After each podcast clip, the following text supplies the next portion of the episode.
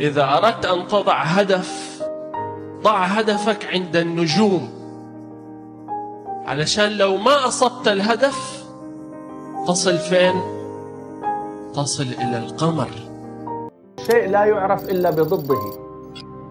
فلا يعرف الخير بدون وجود الشر ولا تعرف المتعة بدون الألم ولا يوجد العدل بدون الظلم ولا الرحمة بدون الضعف ولا الكرم بدون الفقر. كيف حيكون صابر إذا ما في ظلم. فالأمور السلبية اللي في حياتنا بتحصل بتحصل لسبب لإبراز الجواهر اللي موجودة عند الإنسان. هذه سنة من سنن الكون.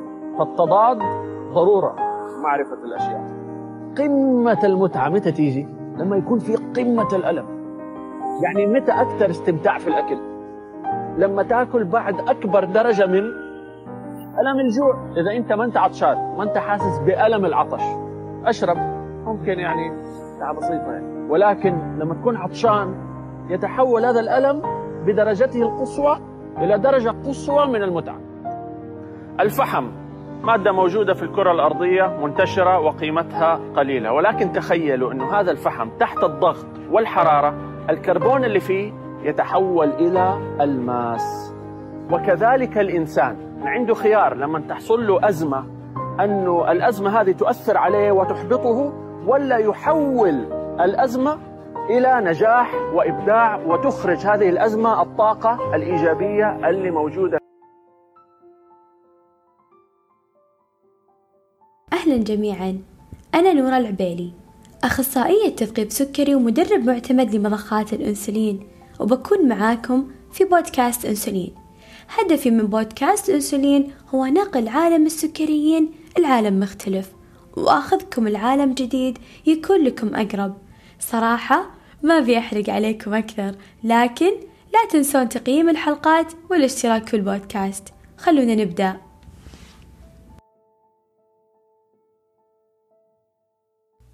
هذه الحلقة مهداة لأولئك الذين سعوا وسعوا وسعوا كثيرا سواء في اتجاهات صحيحة أو لا زالوا في اكتشاف الطرق الأمثل للحصول على خط السعادة. ذبحنا خط السعادة والله. مهداة لأولئك الذين أحبطوا من كثرة المحاولات وملوا مع بعض الظروف من الجهد المبذل وبعض المسؤولية. لأولئك الذين يقال عنهم غلطة الشاطر بعشرة.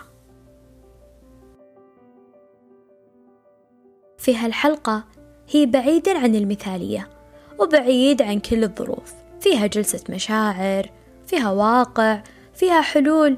وفضفضة شوي. خلونا نبدأ.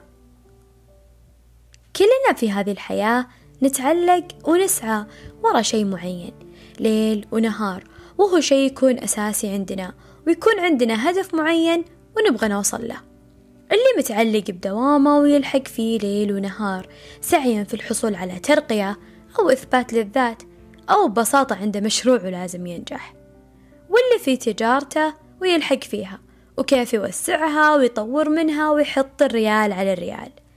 واللي يفكر بدراسته وكيف يعدي هالمادة ويعوض بمواد ثانية ويلحق ورا معدله. واللي يفكر كيف يجيب أعلى الدرجات في القدرات والتحصيلي ويتخصص في تخصص أحلامه.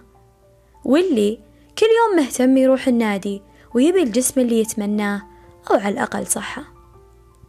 واللي يهمها تربية بيتها وعيالها وكيف يكونون في أحسن صورة مثل الأم الحلوة وأمهاتكم ونحيي الأمهات طبعا وما أنسى الآباء لأنهم دائما يزعلون علي كلهم عندهم هدف يسعون ويسعون ويسعون ليل ونهار حرصا على تحقيق هالهدف اللي في بالهم. بس باقي شيء في هناك عالم عالم بعيد شوي. بس يعني مو بعيد مرة. في مجموعة منهم يلاحقون الأرقام. يهمهم كل رقم وكل رقم وش تفسيره. كل رقم له تفسير وكل رقم له سبب. وش نقصد فيها؟ نقصد فيها أرقام السكري. عندهم مهمة مهمة وهي متابعة الأرقام حتى مع سعيهم للظروف اللي ذكرتها قبل. والأحداث الكبيرة اللي يتعرضون لها مع أهدافهم الثقيلة عندهم حمل زايد وهو متابعة السكري ومحاولة السيطرة عليه.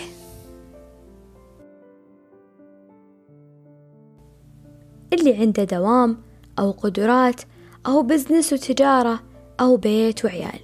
زي ما قلت عندهم مهمة زايدة عليهم. راح تكون معاهم ليل ونهار وسط النوم من عز النوم تصحيهم أو وسط دراستهم برضو لازم ينتبهون له. بوسط اهتمامها بأحد أطفالها التعبانين ما تقدر تاخذ إجازة من سكر الثاني. أو ممكن يقطع عليك عز تمرينك لأن الانخفاض كان أقوى من الحديد اللي بيدك. أو تضطر تحلل سكرك وتقطع حبل أفكارك بعز الشغل اللي سعيت إنك تكون في أحسن واحد وتبي تمشي المشروع اللي بيدك. أو ممكن حتى بوقت التعب لازم تشوف الكيتون وتنتبه للأنسولين والظروف اللي تصير مع التعب وانتو أبخص فيها. أو وانتي تاركة طفلك بالمدرسة يدك على قلبك. انخفض ارتفع كم الأكل اللي حطيته. أدق على المدرسة ولا أزعجتهم كل شوي؟ استودعت رب العالمين. وما ننسى طبعا الطالب الجامعي المثابر اللي يبي يعدي بال D حتى ال A plus ما يبيها وتوتره المادة. توتره المادة كان كفيل بأنه يلخبط سكره وجوه وهو يذاكر. هذه أحداث حقيقية وجزء من ألف يعيشها السكريين حتى مع ضغوط الحياة اللي يمرون فيها يكون في حمل زايد عليهم يشيلونه معاهم ياخذ من وقتهم تفكيرهم وطاقتهم وكل غلطة بعشرة. وصارت جزء من يومهم وهي الوظيفة اللي ما لها إجازة ولا توقف ولها الأجر والجزاء من رب العالمين.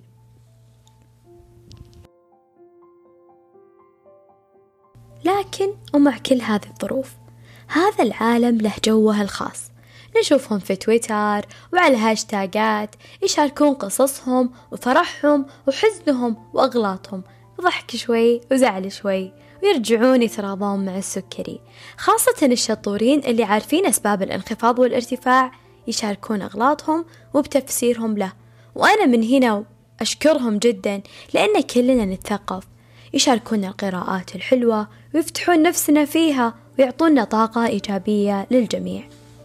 لكن مع الوقت وبعيد عن المثالية هذه كلها تجينا أيام نحس بملل وطفش ونرهق خاصة لما نمر بظروف تلخبطنا وتحس إن كل شي سويته راح هباء منثورا.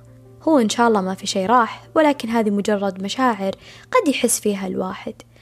أنا لو يجيني ظرف زي ظرف المدرسة يلخبط سكر طفلي وأنا شادة حيلي ومنتبهة له كل الوقت ومحققين أوقات حلوة بالنطاق لكن جاني ظرف المدرسة وكان كفيل بأنه يحوسني. آية الإحباط. الإحباط اللي يحسون فيه الأمهات وخاصة بهذه الفترة يعني شي ما كان سهل عليهم. اللي ساعدني وألهمني بكتابة هالحلقة هي واحدة من مريضاتي. عمرها 15 سنة. اشتغلنا كثير من دعم ومعلومات ومساعدة وردود تقريبا على مدار الأربعة وعشرين ساعة. تعلمنا حساب الكارب طريقة أخذ الأنسولين بالشكل الصح وسوينا شغل كبير وأنا مرة فخورة فيها خصوصا لما وصلنا لتسعين بالمية بالهدف. لكن مع المدرسة تلخبطت أمورها ورجعت قراءاتها لسكرها بالأربعين بالهدف فقط.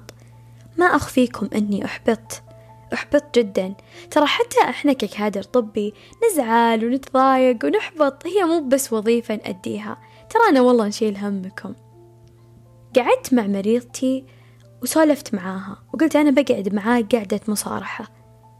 لأني كل يوم أقول لك إن شاء الله بكرة بيكون أحسن ولا زال في الأربعين بالمية بالهدف وقد يقل طبعا يعني يمكن أنا أخذت أحسن قراءة بيوم ليش تلخبطتي؟ ليش تلخبطتي؟ وإيش أقدر أساعدك فيه؟ جاوبتني بكلمة واحدة قالت لي أنا طفشت ما أخفيكم أن كلمة طفشت ضيقت صدري شوي وبعدين قعدت أتفكر في هذا المعنى بشكل أكبر. كلنا يكون عندنا أشياء معينة نلحق وراها وننجح فيها اللي دوام اللي وظيفة اللي بسكرة وصحتها واللي بالرياضة والتمارين والأكل الصحي وأشياء وأشياء وأشياء مرة كثيرة. ومن كثر ما هو هذا الحمل ورانا تجينا أيام نحس إنه ثقل علينا شوي. لاحظوا إني قلت أيام لأنها حالة مؤقتة. فاللي اللي يصير ما عاد يهتم بسكره واللي يصير ما عاد يهتم بروحة النادي واللي يصير شوي دوامه وروحته ثقيلة عليه شوي. فقعدت أتفكر مع نفسي وقعدت أفكر أقول وش فيها لو انطفأ شغفنا شوي؟ لا بأس اسمح لشغفك بأن ينطفئ لفترة محددة عشان تكون أقوى. إحنا دائما نقسى على نفسنا دائما نقسى على نفسنا. ليش أنا هذا شيء ما عاد أهتم فيه؟ ويعيش الواحد مرحلة من ضيقة الصدر إنه أنا ما عاد أقدر أهتم بالشيء الفلاني. نفس أول وتقعد في حالة ودوامة من ضيقة الصدر إنه أنا شلون أرجع؟ شلون أرجع؟ شلون أرجع؟ يعني أنت زعلان ان أنت تركته وزعلان لأن أنت تركته وزعلان لأن أنت قاعد تفكر كيف أرجع له. بس هي حالة طبيعية ممكن تصير. وزي ما قلت باختلاف ظروفها.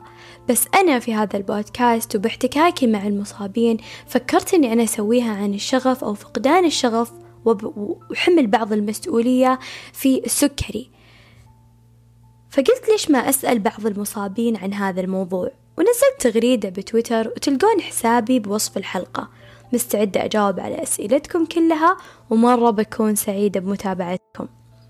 سألت متابعيني متى تفقد شغفك بالالتزام وتنظيم نفسك؟ بالسكري طبعا.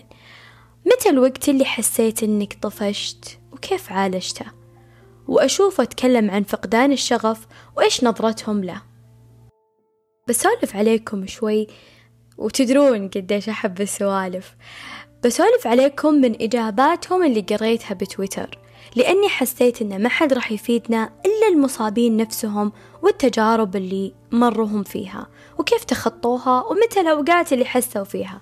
بس أول خلونا نسمع المشاركات الصوتية. تدرون قديش أحب المشاركات الصوتية وقديش أحب أسمع منكم ونخلي الكل يسمع منكم. لكل مصاب سكري نوع أول. أكيد تمر عليك فترة تحس بفقدان الشغف باهتمامك بالسكر. طبيعي جدا. لأن الحياة مراحل ومحطات مو كل مرة تطيح يعني ضعفت. أنا كمصابة سكري لما أمر بهذه الفترة ثلاث نقاط أمشي عليها. أول نقطة أعطي نفسي حق الحزن بس أكيد ما أبالغ ولا ألوم نفسي.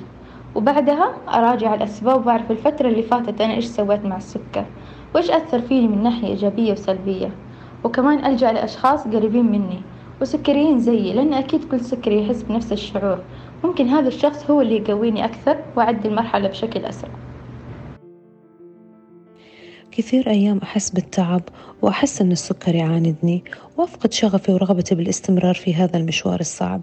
لكن أول ما أشوف صغيرتي حولي تركض وتلعب وضحكتها تملى علي الحياة أقوم وأنفض غبار التعب عن نفسي وأقول لنفسي برجع أقوى من أول برجع أقوى من أول عشانها عشان تكون دايما وأبدا في أفضل حال. أبغى حياتها تكون ملونة. أبغاها تكون دايما سعيدة ومتفائلة. وهذا الشيء يخليني أرجع أقوى من أول دايما. آه، لما تجيني الفقرة اللي خلاص أنا ما عاد فيني حيل أهتم بسكري آه، أحاول أختلط مع المجتمع السكري أختلط مع البنات السكريات أشوف حقهم السكر يكون في النطاق. كذا أحاول أكون زيهم أحاول أتشجع أحاول أشجع نفسي إنه لا يا خلود خلاص اللي لازم صحتنا وعشان بعدين ما أندم فجد اللي مرة البنات اللي يشاركون سكرهم يشاركون هذا مرة انبسط ومرة يشجعوني لأنه أحيانا تكون خلاص اللي أنت طاقتك صفر لما تشوفي الناس كذا تتشجعين. ثاني إجابات وأنا أتقصى في مشاعر السكريين. طبعا تراني تعبانة مرة على كلمة أتقصى بس جد الحلقة هذه بالذات هي أكثر حلقة تواصلت فيها مع السكريين عشان أفهم مشاعرهم وأقدر أقدم حلقتي وأكتبها. فجلست معاهم جلسة طويلة شوي. في سؤالا أو ردا على سؤال متى تفقد شغفك؟ كان أغلبهم يقول أنه لما يتعرض لضغط معين في حياته أو ظرف يمر فيه يكون السكر يتلخبط بطبيعة الحال. كلنا نعرف أن السكر شوي دلوع أي شيء يتأثر فيه. لما يحسون بهذا الشيء أو يجيهم هذا الضغط هنا يحسون بالإحباط وإنه وراهم شيء ثاني وراي شيء ثاني أنتبه له وأحيانا نكون مالي خلق شوي. بعضهم قال أنا أصلا أفقد الشغف أو فاقدة من زمان لأني مو قادر أرتاح مع طبيب معين. في كل مرة أنتقل من دكتور لدكتور وأنا فاقد الشغف لين ما ألقى دكتوري. واللي قال مجرد ما أحس أني فقدت السيطرة على سكري أحس أني أنهار وأحس أني خربت كل اللي بنيته. وطبعا التوتر هذا كفيل بأنه يزيد الطين بلة. واللي قال لأني أشوف الكل قاعد يحقق إنجازات ونجاحات أنا مو قادر أسويها ولا مرة سويتها. وهذه كثير للأمانة أشوفها في المصابين الجدد أو بالعوائل الجديدة اللي أصيب عندهم أحد أطفالهم. فما أخذوا تثقيف كافي يحسون أنهم بعيدين يشوفون بعض الناس بالجروبات يتكلمون عن كثير مصطلحات ما يعرفونها فيحسون أنهم بعيدين بعيدين عن هذا كله بعيدين عن كسب المعلومات والإنجاح والنجاحات هذه. واللي قال لأني للحين ما بعد فهمت حساب الكارب اللي كلكم في كل مكان تتكلمون عنه. تعبت وأنا أحاول وفقدت الشغف. واللي قال في الفترة اللي زيد فيها تحليلي لسكر الدم وإحساسي بالحاجة كثير فتبدأ أصابعي تعورني وأطفش للأمانة. واللي قالت مع المدرسة كانت كفيلة بأنها تكسر كل اللي بنيته مع طفلي. طول الوقت فلما يرجع البيت أحس إني محبطة. و... وأنت متى تفقد شغفك؟ شاركنا بتويتر على نفس تغريدتي الأخيرة وسؤالي عن الحلقة. تراني مرة أحب أسمع منكم. تلقونها وتلقون رابط التغريدة في وصف الحلقة. طيب نجي للمهم والأهم. كيف أرجع شغفي بالسكري؟ وأساسا هل هو يصنف شغف أو إرهاق من مسؤولية مستمرة؟ وكيف أرجع أو أرجع للطموح اللي كنت فيه والقوة اللي كنت فيها؟ أولا أهم شيء لازم الإنسان يعترف فعلا أنه قاعد يعيش هذا الشعور وقيسها على كل شيء سواء كان فقدان شغف معين باهتمامك بشيء بالسكري أو غيره. فعلا أنت لازم تعترف أن أنت قاعد تمر بهذا الشعور. لا تقاومه. دائما نقولها عيشها عشان تتخطاها. وهذا شيء دائما أقوله وأتكلم فيه بحلقاتي. أن الإنسان لما يواجه شعور معين عادي وقف وقفة احترام مع نفسك قل له فعلا أنا فعلا فاقد الشغف بالمكان أو الشيء هذا أنا فعلا مكتئب من الشيء الفلاني لكن حط في بالك إنها فترة مؤقتة عشان تتخطاها الشيء الثاني حاول تفكر بإيش مضايقك من السكري هل لأن قراءاتك متلخبطة؟ هل أنت زهقان؟ زهقان من وشه بالضبط؟ عشان تعرف تحله. هل أنت لأنك مضغوط من دوامك أو جامعتك أو لأن أنت أصلا يعني آه، ضايع مو لاقي الخطة العلاجية المناسبة؟ هل تحس أن المعاملات مو بضابطة معك؟ أنت لازم تعرف المشكلة عشان تقدر تحلها. والشاطر اللي فعلا يدور نقاط الضعف عشان يقويها ويعرف وين أماكن قوته ويقوي منها. ثالث شيء عط نفسك راحة. راحة معينة أبعد عن الضغوط قد ما تقدر. حتى لو كنت متابع لمصاب مثلا إنه يكون طفلك حاول أو حاولي. طبعا الأم والأبو عشان ما يزعلون الآباء مني عشان تهدين أو تهدون شوي. إن شفتوا قراءات تزعجكم شوي برضو حاولوا تهدون. بس تتخطون هذه المشاعر بعدين ترجعون أقوى وتعرفون كيف حلولها. وفي ناس قالوا أنه أنا أحب أني أنا أبعد عن ال social media لفترة. وأعيش واقعي ببساطة. خاصة لما الواحد يكون منضغط من سكره والمسؤولية مجرد ما يفتح ال social media بطبيعة الحال كل اللي متابعهم سكريين فما راح يكون فصل شوي. لكن في ناس قالت أنا العكس أنا لما أفقد اهتمامي بالسكري أو بشيء معين أحب أرجع للمجتمع اللي أنا معاه. أو اللي شاركني نفس الاهتمام هذا. لأني لما أشوف اهتمامهم ونجاحاتهم أرجع أتحمس من جديد. فحلو الواحد يعرف وش الطريقة الصح. هل أني أنا أفصل عنهم شوي وأرجع أو أني أختلط فيهم أكثر وأكثر عشان أكون أقوى. وزي ما قلنا أن حالة فقدان الشغف أو التعب من مسؤولية معينة هو حاجة طبيعية يمر فيها أي واحد. فأنا بالنسبة لي لما أمر بهذه المرحلة أحب أني أكون يعني أفصل أكثر عادي تمر يومين مقفلة إشعارات جوالي جوالي. ما أبغى أشوف شيء آه، ما أبغى شيء يذكرني بشيء. آه، أختلط بأهلي أكثر أحاول إني أطلع معاهم أكثر. يعني حرفيا أنا أحب أفصل وأجدد. حتى نوعية الأكل بالوقت اللي أنا أفصل فيه أحب إنه يتغير. آكل أكل جديد. كل شيء بهذيك اليومين اللي عشان أنا أفصل وأرجع لشغفي أحب أغيره. تخيل أن حتى قهوتي أصير دائما أختار القهوة اللي مثلا أنا آخر مرة شربتها من سنة. كل شيء أحب أغيره من أكل من شرب من طريقة نوم من كل شيء عشان فعلا أرجع فريش وأنا هذه يعني الطريقة مرة تناسبني ومرتاحة مرة كثير عليها. ومن الأشياء اللي قالوا لي عنها إن الواحد يطلع لأماكن تفتح نفسه شوي يطلع يشوف ناس جديدة أصدقاء من زمان ما شافهم يكسر جو الروتين اللي كان عايش فيه. واحدة من المصابات قالت لي أني أحب أصير في هذه الفترة لما أمر فيها من فقدان الشغف والإرهاق وراء مسؤولية أني أقلل من قياس السكر من التحاليل اللي أنا أسويها. حتى أحاول أني ما أشوف برامج السكر بكثرة عشان ما تسبب لي قلق.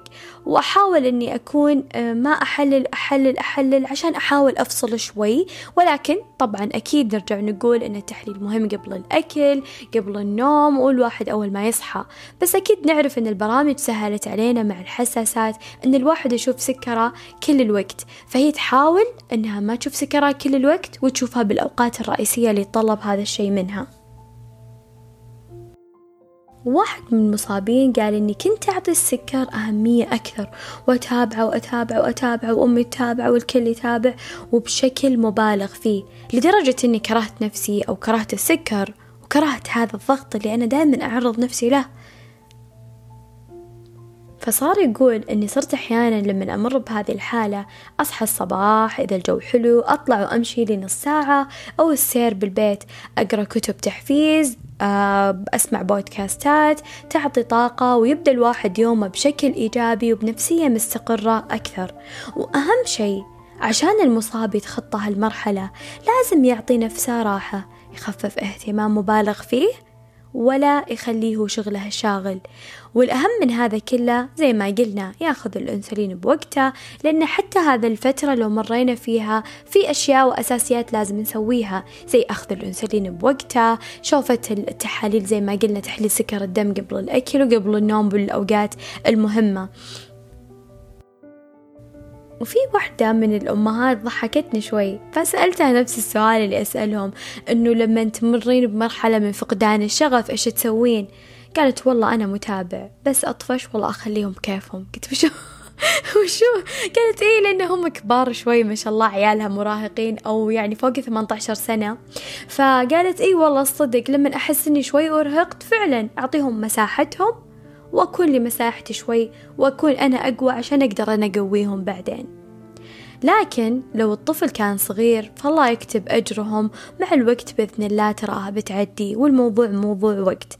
بتسهل. ولو تعبت أو تعبتي وأرهقتي من كونك متابع. هدوا نفسكم. حاولوا تتشاركون المهام بالمنزل والكل يحاول يعني يدعم الثاني.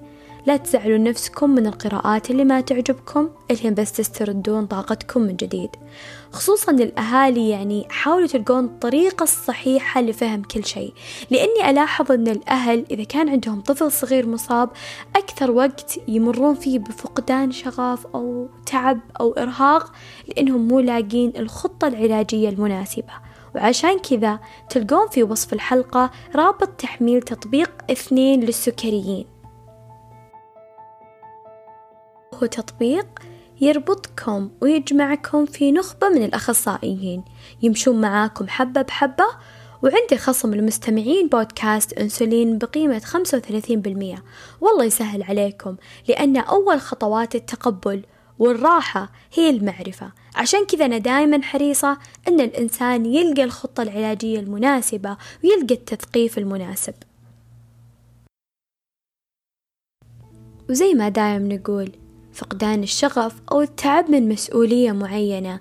هي مجرد فترة تعدي على أي واحد وشي طبيعي اللي أنت تمر فيه.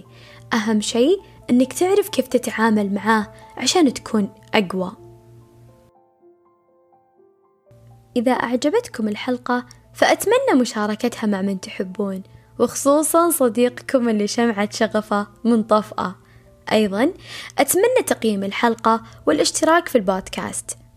أتمنى لكم خط السعادة الدايم وراحة البال.